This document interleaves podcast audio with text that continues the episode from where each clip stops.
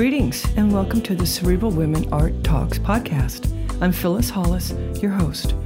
As an extension of my Instagram page, Cerebral Women, this podcast offers insights into the visual art world. I interview artists, mainly artists of color and female artists, who will freely articulate what inspires their creativity. In addition, you'll hear interesting perspectives from dedicated art professionals who work with artists and the art institutions that feature them. I'm confident that collectively, these individuals will indeed stimulate your mind as they do our eyes. Please know these interviews are conducted in my Manhattan apartment, so please forgive the background sounds of city life.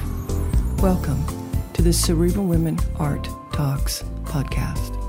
In this episode, I feature painter, sculptor Jules Arthur.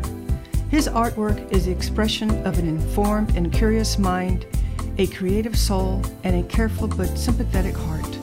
The common thread within the diverse themes of his canvases is the portrayal of the human condition as experienced by individual personalities, framed by his art at the instant of poignancy. His work reveals personal moments of pride and introspection, of struggle and triumph. The result is sometimes touched by a haunting sense of despair, but far more often, Jules shows us hardship yielding to internal beauty, dignity, uplift, and hope. His visualizations are rendered with the deft draftsmanship of a careful artisan and technician. Jules employs a wide range of art medium techniques, from charcoal to oil painting, and enjoys the creative use of woods, metals, paper, leather, and more, often in a multimedia mixed presentation. His work ranges from portraiture to historical themes and includes some experimentation with abstract studies. Welcome to the Cerebral Women Art Talks podcast and enjoy this episode featuring Jules Arthur. Thank you.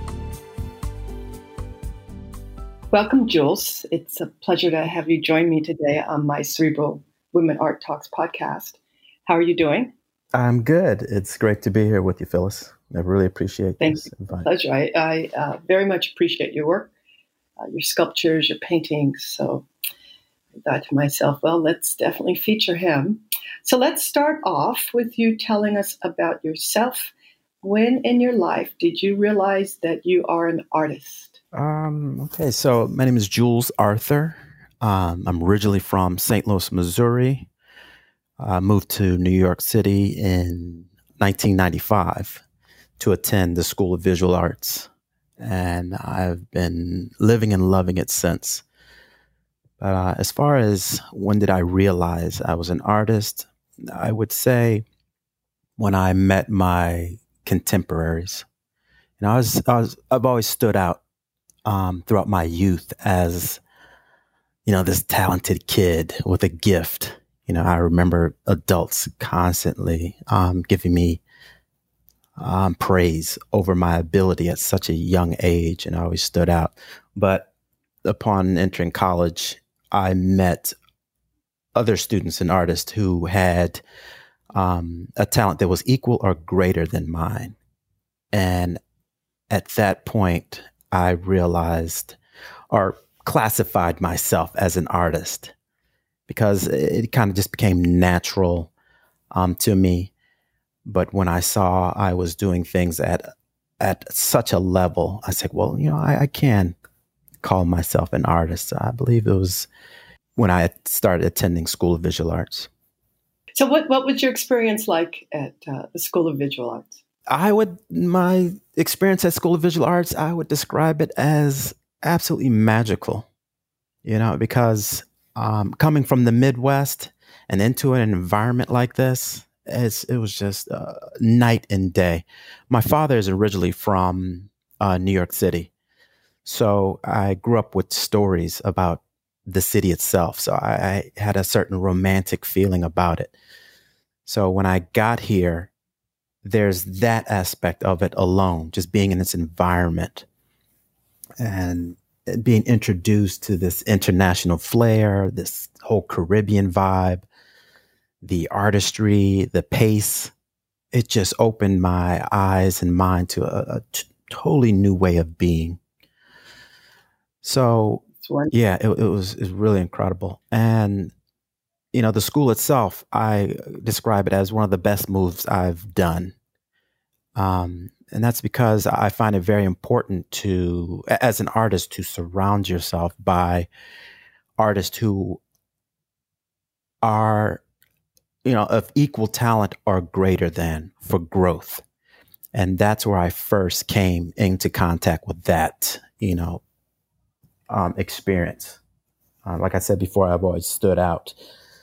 So uh, it during my years at the school represented one of the greatest um, growth periods in my education. You know, so I, I, think back on that time, and it's just incredibly special, and uh, I have a lot to be thankful for during that time period. So let's talk about your process.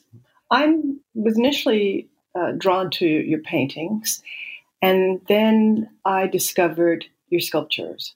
So please share with the guests that transition from painting to creating these beautiful sculptures, these these busts that sure. you have graceful.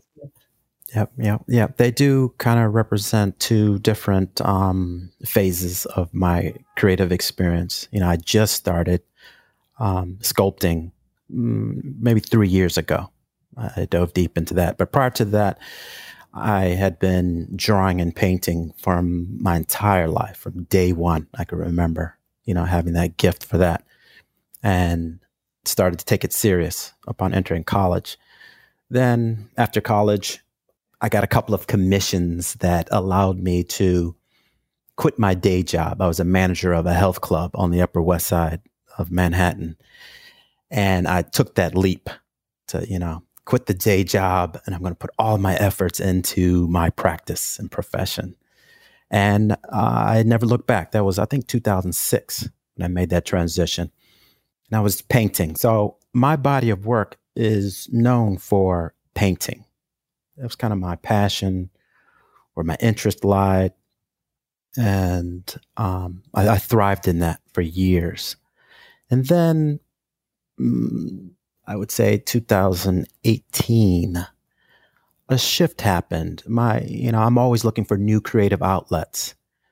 Um, and I think it was a number of friends who were sculpting that I, I took notice of. And I said, you know, let me just try that. Um, and what I was looking at was sculpture, you know, working in clay and then through the casting process onto the bronze or various um, contemporary materials. If you were to look back at my painting and th- those body of works, there were signs of my interest in sculpture because I would use a number of found objects, materials that kind of created a sculptural. It is sculpture in essence, but still a two dimensional flat surface with painting. But um, sculpture bit me. Like that bug bit me in 2018 and I just ran with it. And uh, if you ask me, what do I prefer? Do I have a preference over it? I, I, don't. I still have a love for painting, but I think the newness of sculpture really has me, you know, creatively at the moment. Can you remember what inspired you to include wood and fabrics into your paintings? Sure you know, my um, inclusion of these materials and found objects were based on my desire to tell a wider story. And that was through the addition of what I call design devices, you know, um, materials that are associated with the subject matter that can further tell the story um, just by the introduction of a particular pattern can speak about era or a, a region of the world, you know, like kente cloth will speak of Africa or French Rococo design on uh, on a material will speak of that era. So I love to transport the viewer to times and places and emotionally tie them into the subject that I'm speaking about.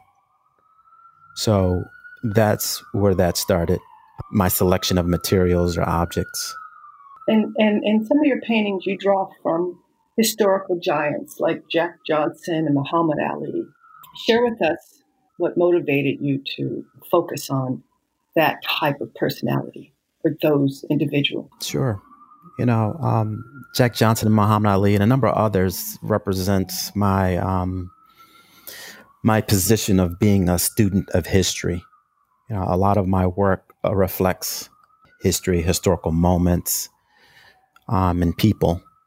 And uh, I'm not too big of a fan of sports, but my interests with these two individuals um, pertain to how they transcended their sport and how they affected uh, society and history itself. Um, I have a special relationship with Muhammad Ali through my father. My father was a huge boxing fan. So I grew up watching fights, uh, his fights on tapes and documentaries on Ali. And, uh, you know, as we all know, Ali is an incredible, giant hist- uh, historical figure. So it was only um, a matter of time before I dove artistically into representing him um, as an activist, as a, a, leader, as an ambassador of goodwill. So I've there I have a, several paintings of Muhammad Ali in various forms, and Jack Johnson as well. Um, he was the first heavyweight African American champion of the world and you can imagine how that rocked society and the ripple effects of that. I, I was first inspired by him by Ken Burns' documentary, Unforgivable Blackness, which I recommend everyone see. And it speaks of this incredible figure way before his time. Um, in his his accolades and his his demeanor and in his um, ability to just buck the system. You know, blacks are supposed to know their place, you know, by this diminished type of character. And he stood against that. He stood erect and just um, lived a very bold life. So I definitely wanted to portray that in my work. And I've done several paintings of him that's, you know, celebrates that type of cavalier uh, individual you know, and in these, we are talking about materials. I utilize that, that method as well by selecting materials associated with boxing itself. So you will see leather and canvas and the old floorboards of old gyms, um, the signage, the vintage signage and sports bills, um, talking about their fight card or those old vintage tickets that I put on it. Again, all design devices to bring the viewer into that era and seduce them into this boxing world. You know, I love doing that with my pieces. I noticed that with your sculptures, you follow through with the historical theme and that you create busts for both John Lewis and James Baldwin. So let's now transition from talking about your paintings to talking about sculpting. Uh, so, share with us the transition. You mentioned it before, and how you decided to create busts of these individuals as well as some of the um, a female figure I saw on your website. well, like I said, I, I started um, this sculpturing sculpture uh, venture three years now, and again, my work um, has one common thread through it is celebrating historical figures, giants from the past. I have this this saying in my head that I want my work to be with purpose, meaning choosing worthy subjects that speak volumes about the human condition and what we're going through. And no one uh, speaks louder than that than these two individuals that we're talking about now, John Lewis and James Baldwin. John Lewis is could be considered one of the greatest contemporary inspirations in in certain movements and you know the the plight for justice you know, and equality. And that's exactly what I want my art to be about, celebrate. So he was, I believe, my first portrait bust that I did. You know, I, I was studying sculpture there for a while, but as far as me selecting what I want to say with my work, it was um, the John Lewis and James Baldwin busts. Busts. Again, you'll see a lot of my work deals with portraiture, and in these two pieces, the magic that I like to um, bring forth is the ability to capture these individuals with all of their contributions. You know, a portrait is kind of a static image. So my attempt in these is to go beyond just accuracy or to record them in a a pure way. These men were of so much substance. So how do you bring that into these pieces? And it's um, what I try to capture behind their eyes, in the composition of the pieces themselves, um, in their demeanor, in their posture, a chin up, chin down. Um, in the James Baldwin piece, you'll see that his base is made up of his novels, you know, his his work, what he did in life. And so it's Giovanni's room, Go Tell It on the Mountain, and The Fire Next Time. It's a stack of his books that are the actual base. You know, and such approaches that it further gives power to the narrative. You know, again, me trying to move around, move away from just uh, a, a pure, accurate depiction of these individuals. I want the viewer to be emotionally connected to it, to these individuals or to the subject, and walk away with a sense of empowerment or connectivity as, as humans and what they do for us and how they picked up the torch and fought and passed the torch on. You know, that's, uh, I love that idea in regards to my own work. When I was in Art Basel and, and saw you there, I was uh, captivated by the wall sculpture that was hanging. I guess it was bronze with the men it appeared that they were on a slave ship mm-hmm. rowing. Mm-hmm. Yes. Talk to us about that. Yes. Okay. So that piece was uh, I did in 2019, and it spoke about um, something that I was studying at that point, and it's um, the Dufuna canoe. And this was a boat discovered in Nigeria in, I believe, 1987. It was a farmer out in the field digging, you know, his irrigation, irrigation, and he came upon uh, a boat, a wooden boat, tapping in the soil.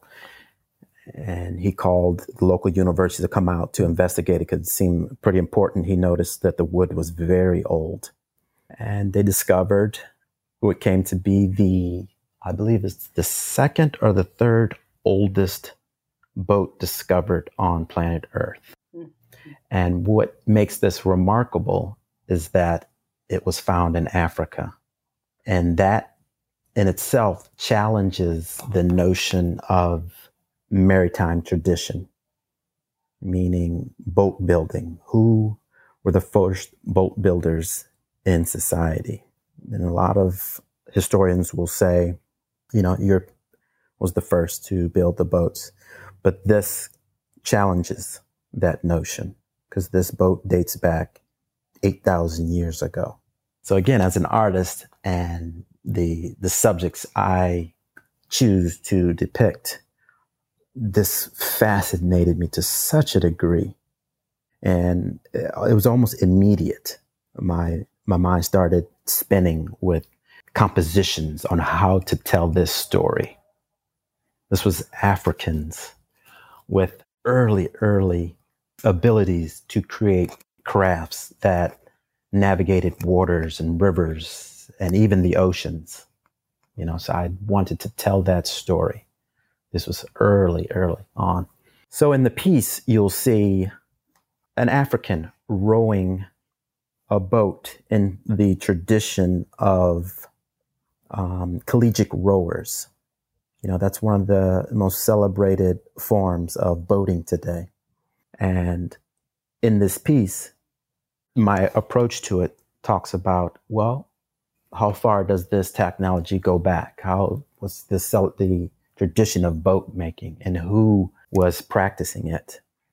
And again, my work always centers, not always, but uh, predominantly centers around African, African American, Caribbean, Afro Caribbeans contributions to society. And in this piece, this called Congo Rowing Club, it suggests that we have been participants in the cultivation of these sciences, sports, whether it's culture or commerce. We have played important roles in the development of mo- some of the most celebrated aspects of life. So, again, to go back to the piece itself, it is four African rowers on a on a rowboat. I mean, a, a rowing boat. The composition is it hangs vertically on the wall with the oars splayed out, and it, it creates a, a almost a, a dynamic star shape on the wall. Yeah, it's a, it's a beautiful piece. It's a, it's a striking piece, actually. Thank you. And I'm really curious that given the current political environment that we're in mm-hmm.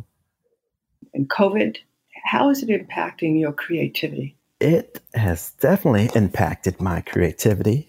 You know, uh, as an artist, you want your ideas and your energy free flowing. And sometimes that's difficult depending on what we're talking about the political environment or this pandemic. I consider myself an optimistic. So I don't get too down on myself, but in the beginning months of this pandemic, it did affect me in ways. You know, the start of this year, I had been going strong 10 hour days in the studio and just really diving deep into my creativity, being prolific and the the pandemic hit. And right around March, I had to make a decision to uh, stay at home. You know, that's what uh, our city, our, our mayor, and our governor said: stay home. So I hated that. I just made that natural transition to start working from home. You know, I, it was my artistry is my salvation. So I had to keep that up. But in those months, it did affect me. My uh, I stopped working there for a couple of months as I just sat and watched the TV and watched this uh, this unfold. Unbelievable. The you know this the sci-fi movie was real, right? Right. Uh, it's just hard to wrap your mind around that that this is actually happening. You know, so how do you, as an artist, how do you keep up your creative energy? And I didn't. You know, I just kind of I and that, I took a huge break. I watched a lot of movies, watched a lot of YouTube videos, interviews, and then um, you know, I, there was concerns about well, how's this going to affect my future? You know, as an artist, am I going to keep all of this afloat? You know, I talking to other friends, and they were going through their challenges, and then you know, slowly but surely, I started, that phone started ringing to my surprise with people's interest in commissions or the talks of projects. So I am extremely, extremely fortunate that I have been able to survive these this moment as an artist. You know, that, that spigot wasn't closed off for me. It, it continued. And in some ways, it increased surprisingly again that interests were coming in this strange time. Artistically and financially, I am in a good place, but I'm I'm concerned, of course, about getting out of this. And our political environment is not helping at all. not at all. You know, this has been a great conversation. And um, so I'm going to ask you one more question. And you've answered my question indirectly a few times during this interview, but I want to, I just want to ask it one more time, and that is, you know, what impact do you want to have as an artist? What do you think the role is of an artist? The role of an artist is so multi dimensional. It's as simple as whatever the artist wants it to be or what their capacity will allow it to be. You know, if you're an introvert and you want to dive deep into your practice and your work never seen, that's okay to me. I'm totally fine with that. If that's your creative outlet and you're creating masterpieces on your own, I support that.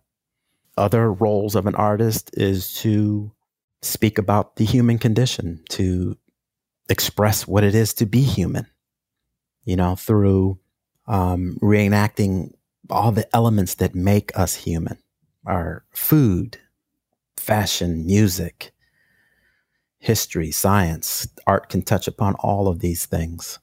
You know, it's it's basically I come from the approach there really shouldn't be a lot of rules placed on art and artistry. It needs to be free flowing. And the minute you say it must be this or must be that, I think it's it's steering its its abilities in a um, a not healthy way.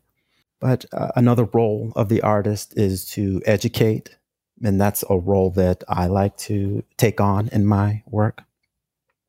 Is to enlighten people on a subject that they may know or may not know, which in turn may cause them to investigate even further into it based on what they've seen in my work.